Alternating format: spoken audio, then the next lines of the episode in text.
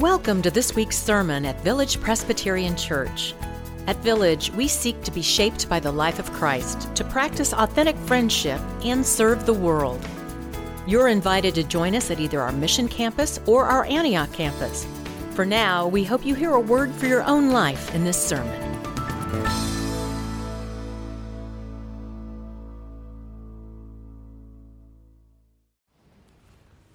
Our reading today is Luke chapter 7, verses 36 through 50. You may locate this text in your Pew Bible at page 941. First, let us pray. Lord, open our hearts and minds by the power of your Holy Spirit, that as the Scriptures are read and your word is proclaimed, we may hear with joy what you say to us today. Amen.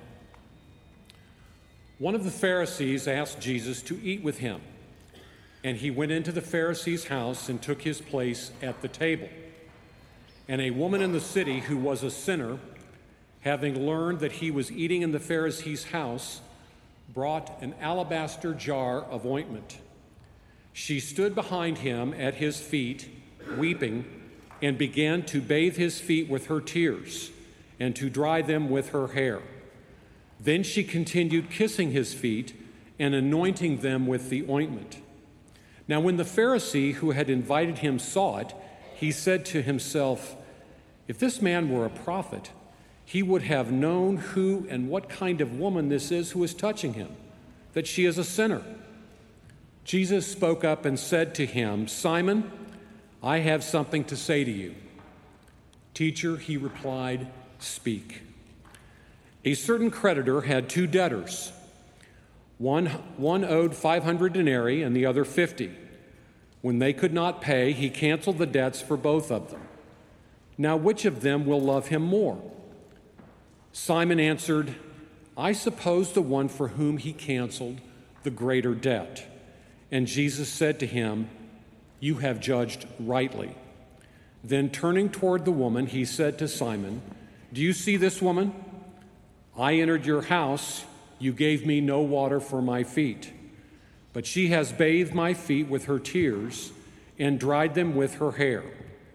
You gave me no kiss, but from the time I came in, she has not stopped kissing my feet. You did not anoint my head with oil, but she has anointed my feet with ointment. Therefore, I tell you, her sins, which were many, have been forgiven. Hence, she has shown great love. But the one to whom little is forgiven loves little. Then he said to her, Your sins are forgiven. But those who were at the table with him began to say among themselves, Who is this who even forgives sins? And he said to the woman, Your faith has saved you. Go in peace. The grass withers and the flower fades, but the word of our God shall stand forever.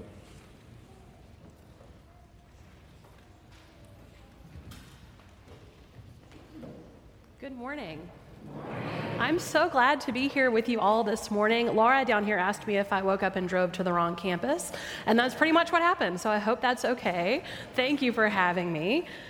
I'd like to tell you a story about a woman named Louisa Woosley. Louisa was born in March of 1862 in the hill country of Kentucky. She was brought up in a Baptist family and, as early as the age of 12, began to experience God calling her into formal ministry. This caused her a deep anxiety, both because of what she believed about a woman's place in the church and the household, but also because she didn't know of any women who had ever been preachers before. When she married her husband, a farmer, she used to pray fervently that he might catch the gift of preaching so that she could serve at his side. He remained a farmer. Instead, Louisa continued to experience the call to preach and to serve to the point where she made herself sick over it. So she decided that she was going to read the Bible from cover to cover, making note of every place that a woman was mentioned. Upon finishing her reading, she determined that God had not overlooked women in the place and order of ministry. And so, when the opportunity presented itself for her to fill the pulpit of the Cumberland Presbyterian Church, she did just that. Two years later, she was ordained by the Nolin Presbytery of the Cumberland Presbyterian denomination, which caused all kinds of problems in Kentucky and up and down the East Coast.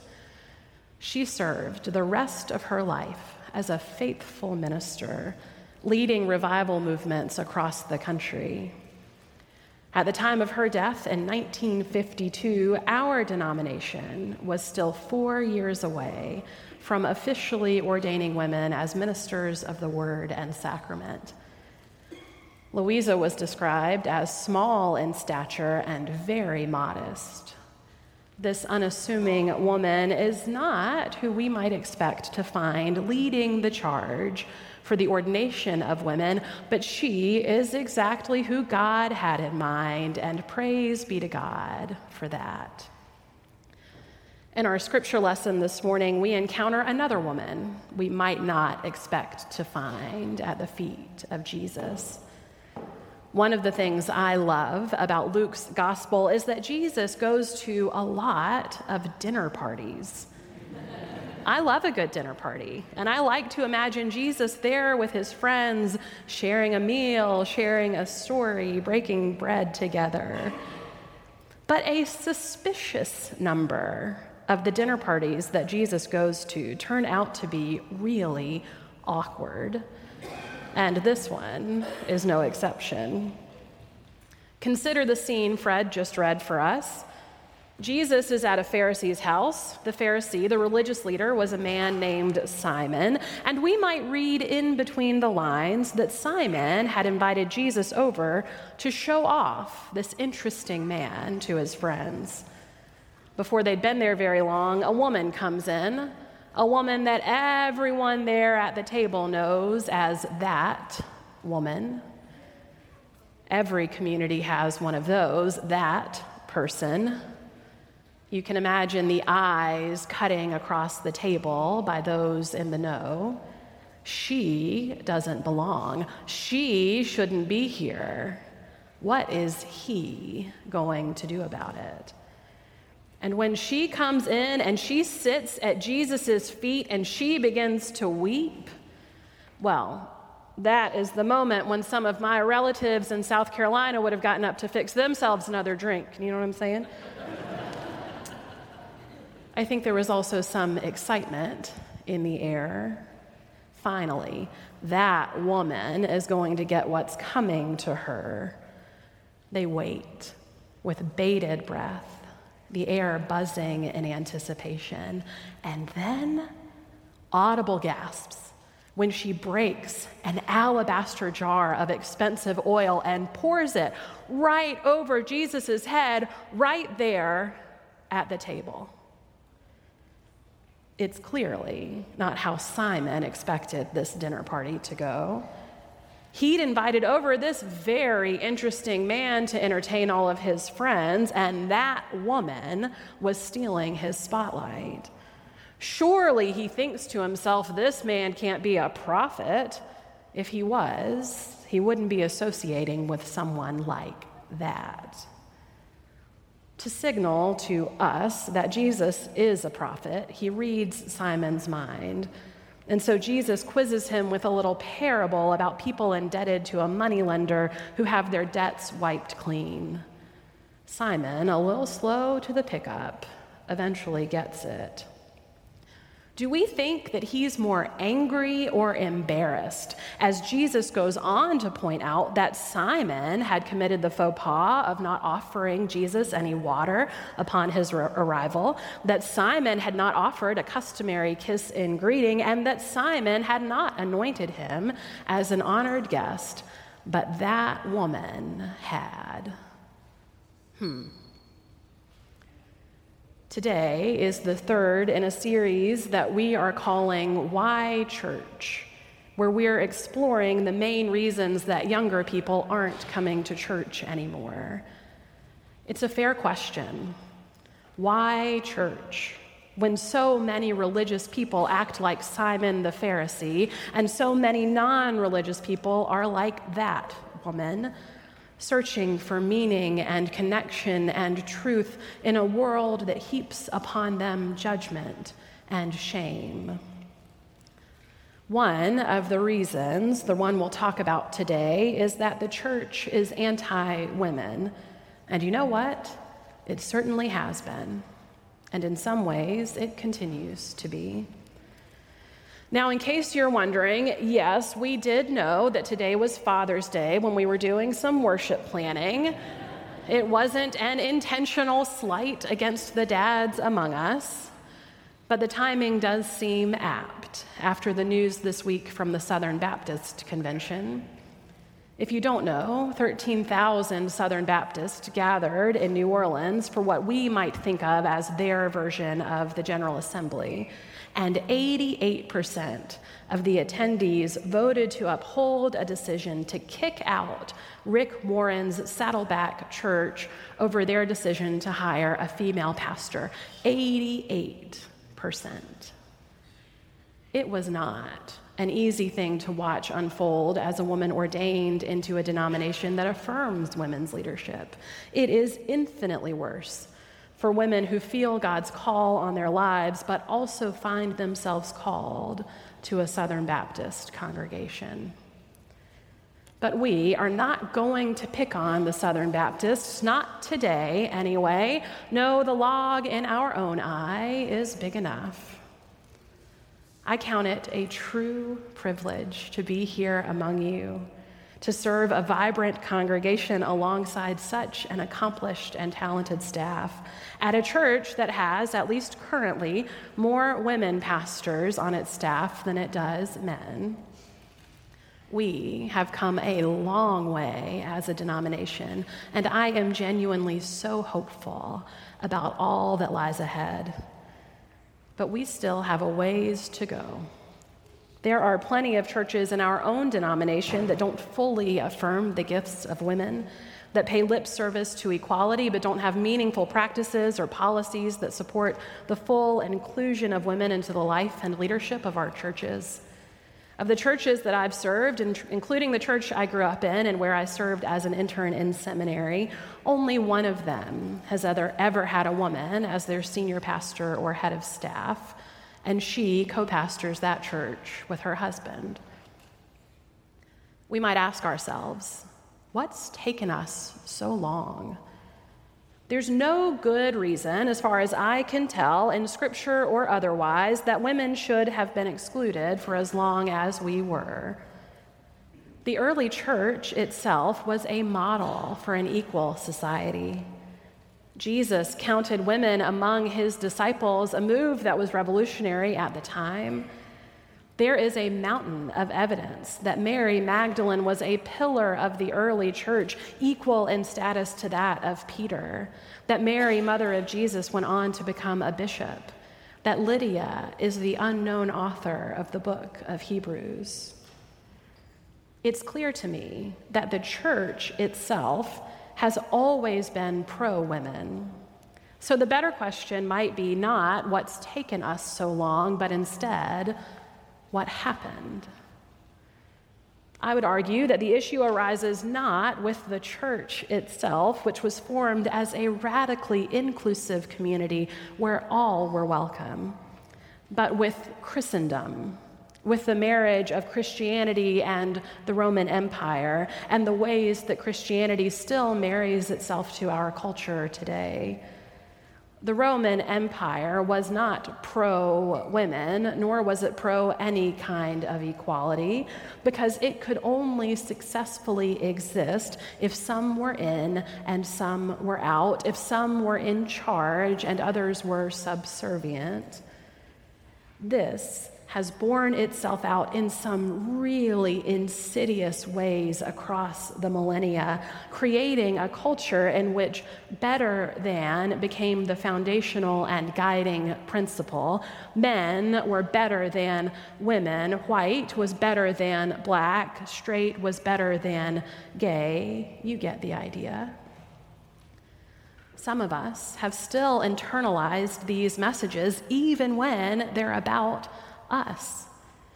Even I thought to myself, you know, I really appreciate the invitation from Roger to come and preach today, but maybe he should take this one, you know, to give it a little more authority. This brings us to the point in the sermon where I have to bring up a topic that might get some mixed reviews, and that is feminism. I know church people get a little squirrely about it, and some of you might even be thinking, feminism and on Father's Day, are you kidding me? I know, I know, but stay with me. I'm not talking about that man hating, hyperbolic depiction of feminism we often see portrayed in films and on television. I'm talking about the writings of Elizabeth Johnson and Mary Daly, of Dolores Williams and Kwok Pui-lan feminist theologians of many cultures and backgrounds who have been leading the way for decades for women to have a place in the seminary classroom and in academia and in the pulpit and everywhere in between. The work of feminist theologians invites us to come back to Scripture to think a little differently about classic doctrine. Because while the Bible is most certainly the inspired Word of God, it was clearly written by men. Women in Scripture are portrayed as two dimensional characters defined by their ability or their inability to have children. They fight and they bicker, they're petty and they're mean. Women speak surprisingly little throughout the whole course of Scripture, even in books of the Bible that are named for them. Let's look at Ruth. Poor Ruth speaks like four lines through the whole thing. It's really Naomi's story, and it might as well be called a mother in law's manifesto how to get your daughter in law to get in line. It's a story written by men instructing the Israelite women to assimilate their non Israelite additions to their families through the necess- uh, necessity of intermarriage with outsiders. Feminist theologians invite us to look at old stories with fresh eyes and wonder about those for whom the story remains untold or only partly told. Surely Eve had a little more to say in the garden. I'm certain that she grieved when Cain killed Abel. After all, she lost two sons that day. Feminist theologians look to Shiphrah and Puah, those brave and clever midwives who hid Moses in a basket among the reeds, sparing his life. They invite us to wonder about Mary, mother of Jesus, and what she has to teach us, all of us, about responding faithfully to God even when we aren't sure that we have what it takes. Biblical women aren't the only women whose stories have been half told. Consider pioneer of nursing Florence Nightingale, the lady with the lamp. Did you know that at her hospital she was actually known as the lady with the hammer because she once took to a supply closet that was locked with a hammer because a general was standing in her way and wouldn't let her in. But newspaper editors in the United States thought that that description might offend the sensibilities of its readers, and so they changed it to something they deemed more suitable for a woman. We have only just begun to arrive at a point where untold stories are coming to light, when women's stories aren't being dulled or diluted or rewritten in case they offend the delicate sensibilities of those who've never had the privilege of knowing a woman willing to take a hammer to a door to help her patients, no matter who's standing in her way. Indeed, friends, while Christian culture, while Christendom has been anti women, women have always been called to serve the church. We need look no further than the Presbyterian women. Long before women could be ordained in our denomination, they were raised up as leaders, proclaiming and studying the word in circles, running mission and service projects and caring for one another in times of need. Feminist theologians invite us to consider a world that looks different from the one we live in now. The goal is not to reach equality as partners with men in a society that continues to be unjust. The goal is to transform society entirely into one that centers and values all voices, in which all are called, all are loved, all are cared for. It's a world that acknowledges that no one person or group owns the copyright to God's revelation. It's a vision for a community that knows that the more that we know about one another, the more we know about God. Scripture tells us that God is like a mother who would not forsake her nursing child, that Jesus is like a mother hen gathering her chicks under her wings. And if God cares for us in this way, how much more so might we be called as the church to show God's tender love for the world? refusing to forsake those who've lost their way, gathering together the neediest and the loneliest, the wayward and the grieving, under the protection of God's nurturing love. Women have always been called into a world filled with those like Simon the Pharisee, who would prefer a hierarchy that pits people against one another, that favors some and excludes others, that benefits the powerful and creates even more hardship for those already struggling to survive. Women have followed the lead of so many nameless who've gone before, known only by the sons they bore or the sins they committed including that woman, this woman who anointed Jesus at Bethany, lavishing on him the kind of love and gratitude and mercy and compassion that Jesus gives his life for. The kind of love and gratitude and mercy and compassion that Jesus raises us to new life for. Christian women have led the way in declaring that another world is possible, one in which there are no haves and have nots, one in which the lowly are lifted up and the mighty are humbled, a world where all have enough and where all are enough.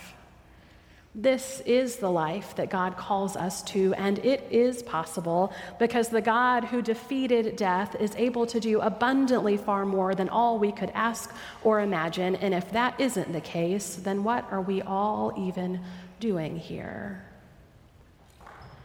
So may we all, not just the women among us, may we all continue to follow in the footsteps of Sarah and Hagar, of Ruth and Naomi, of Hildegard and Joan of Arc, of Mary and Lydia, of Louisa Woosley, and of Sally Wright, and Melanie Hardison, and Dion Boyce, and Alice Whitson, and Sarah Are Speed, and Jesse Light Wells, and Caroline Batson, and Essie Koenig Rinke May we all continue to follow in their footsteps into the goodness of God's grace and mercy lavished on us for the sake of the world.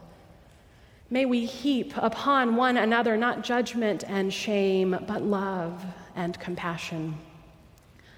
May we weep with gratitude for God's presence borne out through one another in our midst and may our tears wash the feet of those who don't yet know that they're welcome here, because the church has not always been a safe or easy place to be. May we go boldly into the future toward which God is calling us, declaring that our strength lies in our tenderness, our might and our vulnerability, our power and our ability to confess and forgive. Thanks be to God for all of the faithful women who have led us here, and may they continue to do so for the life of the church. In the name of the Father, and the Son, and the Holy Spirit. Amen. Thank you for listening to this week's sermon at Village Presbyterian Church. Learn more about us at villagepres.org And we invite you to join us again next week.